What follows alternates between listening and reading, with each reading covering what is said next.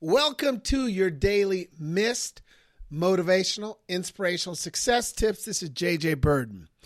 I have a lot of content out on the internet.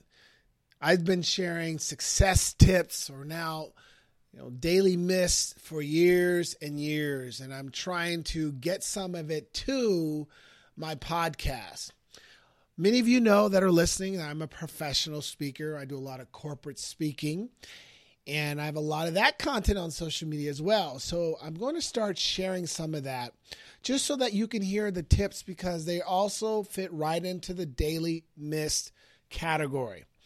I did a recent presentation uh, about sometime last year for Hershey's, the Hershey's Chocolate Company. And this clip I'm going to share talks about making incremental improvements and the importance of focusing on that as you're pursuing your goals. So listen in. And it worked in high school, it worked in college, it didn't work in the NFL.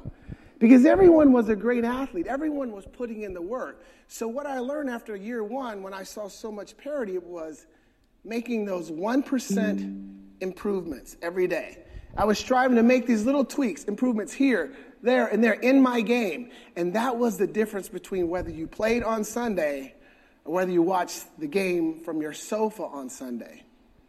And I share that with you because when you get a chance to listen to someone like me who's a high performer in another profession, there's always something you can learn. And you're looking for those little 1% incremental improvements because that could be the difference between you going from here to there as you look to exceed your goals.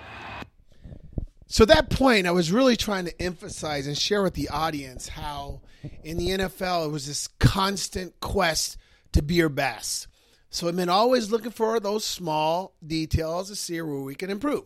So that meant, again, 1% improvements. And it truly did make a difference at the NFL level. Same applies to everyday life and no matter what goal you're pursuing. So, my advice is to take the same approach.